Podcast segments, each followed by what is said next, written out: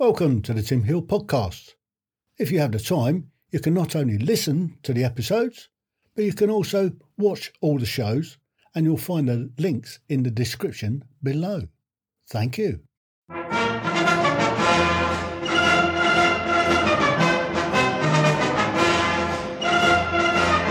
Welcome to Series 3 of the Tim Hill podcasts. In the last two series, I have told you about my life. I have met many interesting people along the way who have become my friends, and what they have in common is they all have fascinating stories of their own, which they are happy to share with you now. Thank you for listening. Welcome to this episode. This is going to be all about Artie the ship's cat. Artie was born on the 18th of June 2018.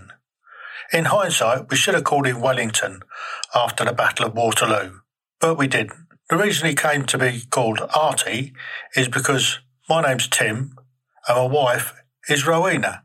So we thought R and T, Artie. That's how he got his name. We became Artie's slaves in the October of 2018. Right from the first day that we got him, we decided that he would conform to our way of life, i.e., he would go where we went, he would do what we wanted to do. To that end, we took him everywhere with us. He got used to going into his carrying box, no problem at all. So, in your box, cat in the box, boom, he goes straight into his box, door on, in the car, off we go. I also took to taking him out on the lead. I put a harness on him and I put a lead and we used to go and walk round the block. He used to enjoy that. Now he roams it freely. We got him his own door, so he comes and goes as he pleases. He's got his own set, shall we say, routines. He'll normally get up around about four o'clock in the morning and come into the bedroom and start stomping about, jumping up and down on us, demanding that we feed him. One of us has to get up, feed him, and then he'll go out and he'll wander the streets for maybe an hour or so and then come back in and then he'll settle down again. And then around about sort of seven o'clock, he's demanded that we get up. So unfortunately, one of us has to get up. We sit and have a cup of coffee and then he'll settle down probably for the rest of, uh, rest of the day or maybe maybe till about lunchtime. He'll get up at lunchtime uh, when we're having some lunch, and he'll demand something to eat. Once he's had that, then he'll go back to sleep for the afternoon. In the evening, he'll go out for a little while. After his dinner, he'll come back in, and then he'll sit with me for the best part of the evening, and then he'll go out for about an hour, maybe two hours, or around about ten till twelve and then go out again about sort of two two o'clock in the morning for a little stroll around, and that's his daily routine. But from the get go, we took him down to the boat. We've got a, a boat. It's a, a, a 36 foot sailing yacht. And his first year, we took him down and he went the Isles of Scilly. And we had a wonderful time down the Isles of Scilly. He got very used to being the ship's cat he had his own routine on the boat. If we're doing some night sailing, he would then be night watch. He would be on the night watch almost permanently. Either one of us is up in the cockpit, he would be up there alongside us, keeping us keeping watch. And he really enjoys the night watches. And then if we're sailing during the day, then he'll normally get into his, his bunk, which is his box. He's also got a hammock that we set up in the in the forepeak. He jumps up onto the curtain that underneath the, the fore hatch and he'll sleep there for the best part of the day.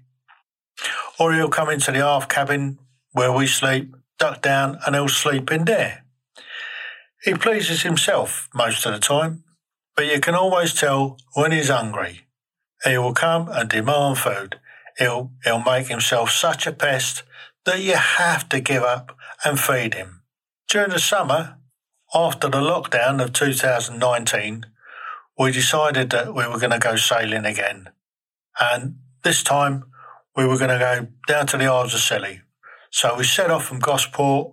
We had a, a really good easterly in early June that took us one hit, 190 odd miles down to the Isles of Scilly. Artie adapted. He was night watch. He was up there with us. Whoever was on night watch, keeping us company.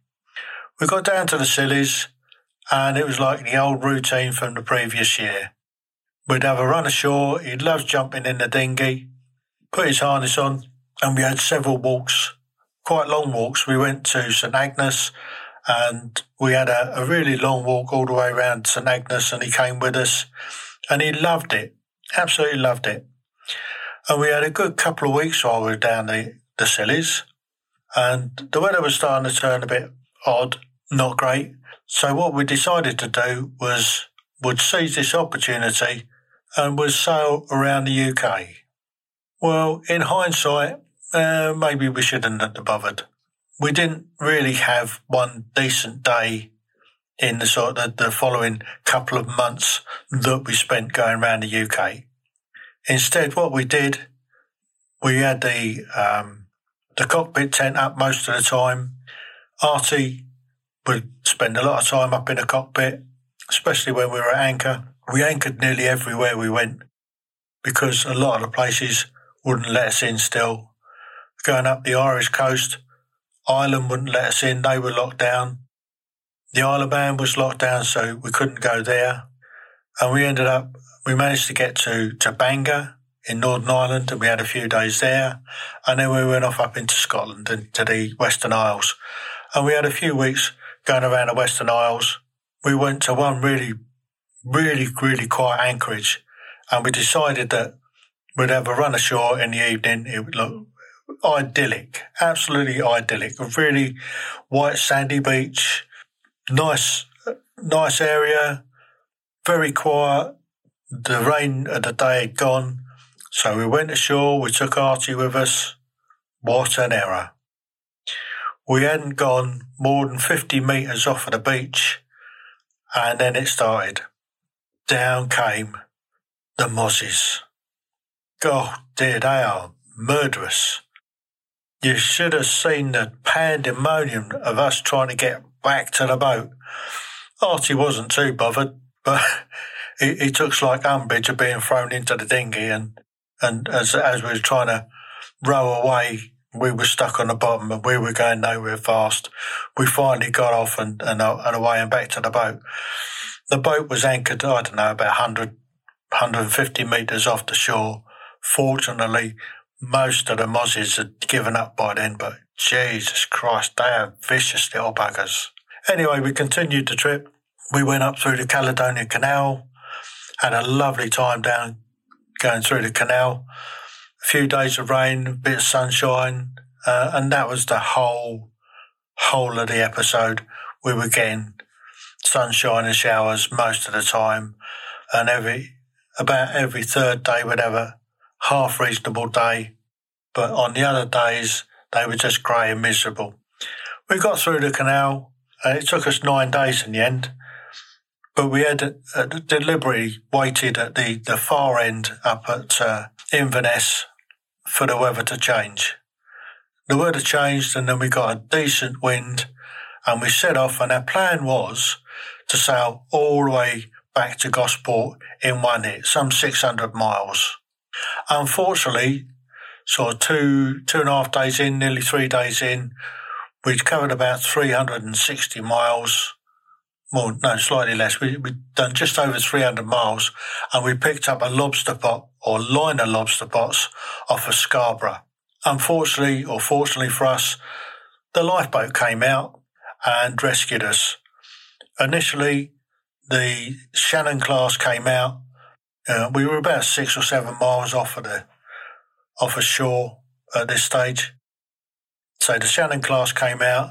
They managed to cut one of them free, um, and and most of the line, but we still had another lobster pot stuck underneath us.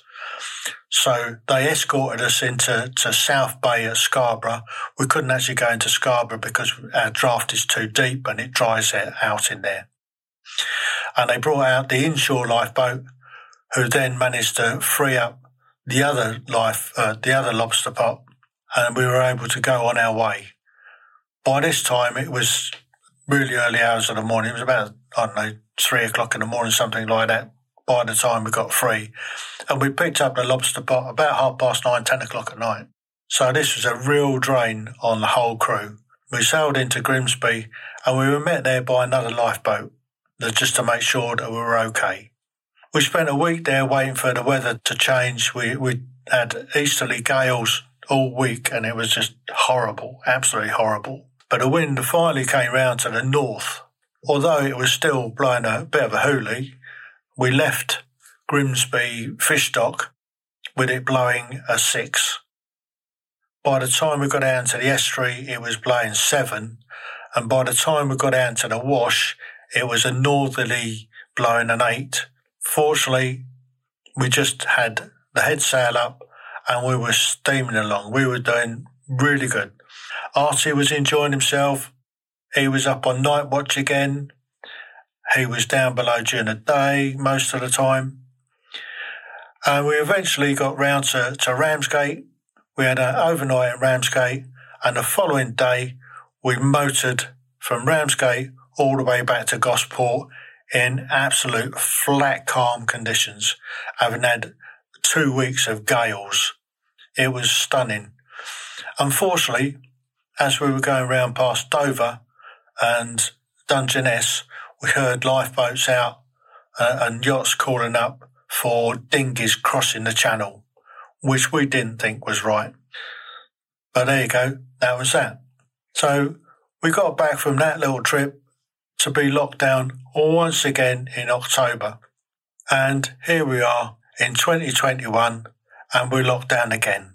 Unfortunately, we don't have access to the boat, but Artie, the ship's cat, he's back to his land legs routine. So he's up at four o'clock in the morning demanding feeding, goes out, comes back in, sleeps most of the day, goes out in the evening, comes in, sits with me in the evening, goes out again, demands feeding when he wants it. But Artie the ship's cat is a bit of a star. He made Royal National Lifeboat Institute's magazine for the winter he's got his picture in there and, and the description of what happened when we got rescued by the lifeboat. So that's the tale of Artie the ship's cat. 2021, we're hoping to be able to set sail again, and this summer we're looking at going back down to the Scillies, but this time, instead of going round the country, we're just going to spend our time. We're going to try and get down there on the easterlies, and when it starts coming westerlies again, we're going to come back real slow time, going into all the ports that we haven't been into or that we've been into before but haven't spent a lot of time. So we'll be going to places like Penzance, Falmouth, Fowey, Plymouth, Dartmouth, River Yealm, the River Helford, Salcombe, and then we'll come back via Portland and then back to good old Gosport. Hopefully that's been a little bit of an insight and something slightly different to my normal broadcasts. I hope you've enjoyed it. Hope you found that very interesting. I did. If you did, please like, share, and subscribe. By subscribing, you won't miss another episode. My episodes are released at 6 o'clock Greenwich Mean Time on a Sunday morning. So if you don't subscribe, log in on a Sunday morning to get the latest episode. Thank you for listening.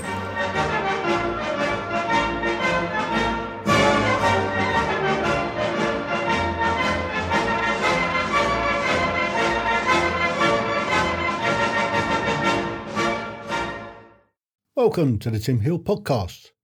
If you have the time, you can not only listen to the episodes, but you can also watch all the shows, and you'll find the links in the description below.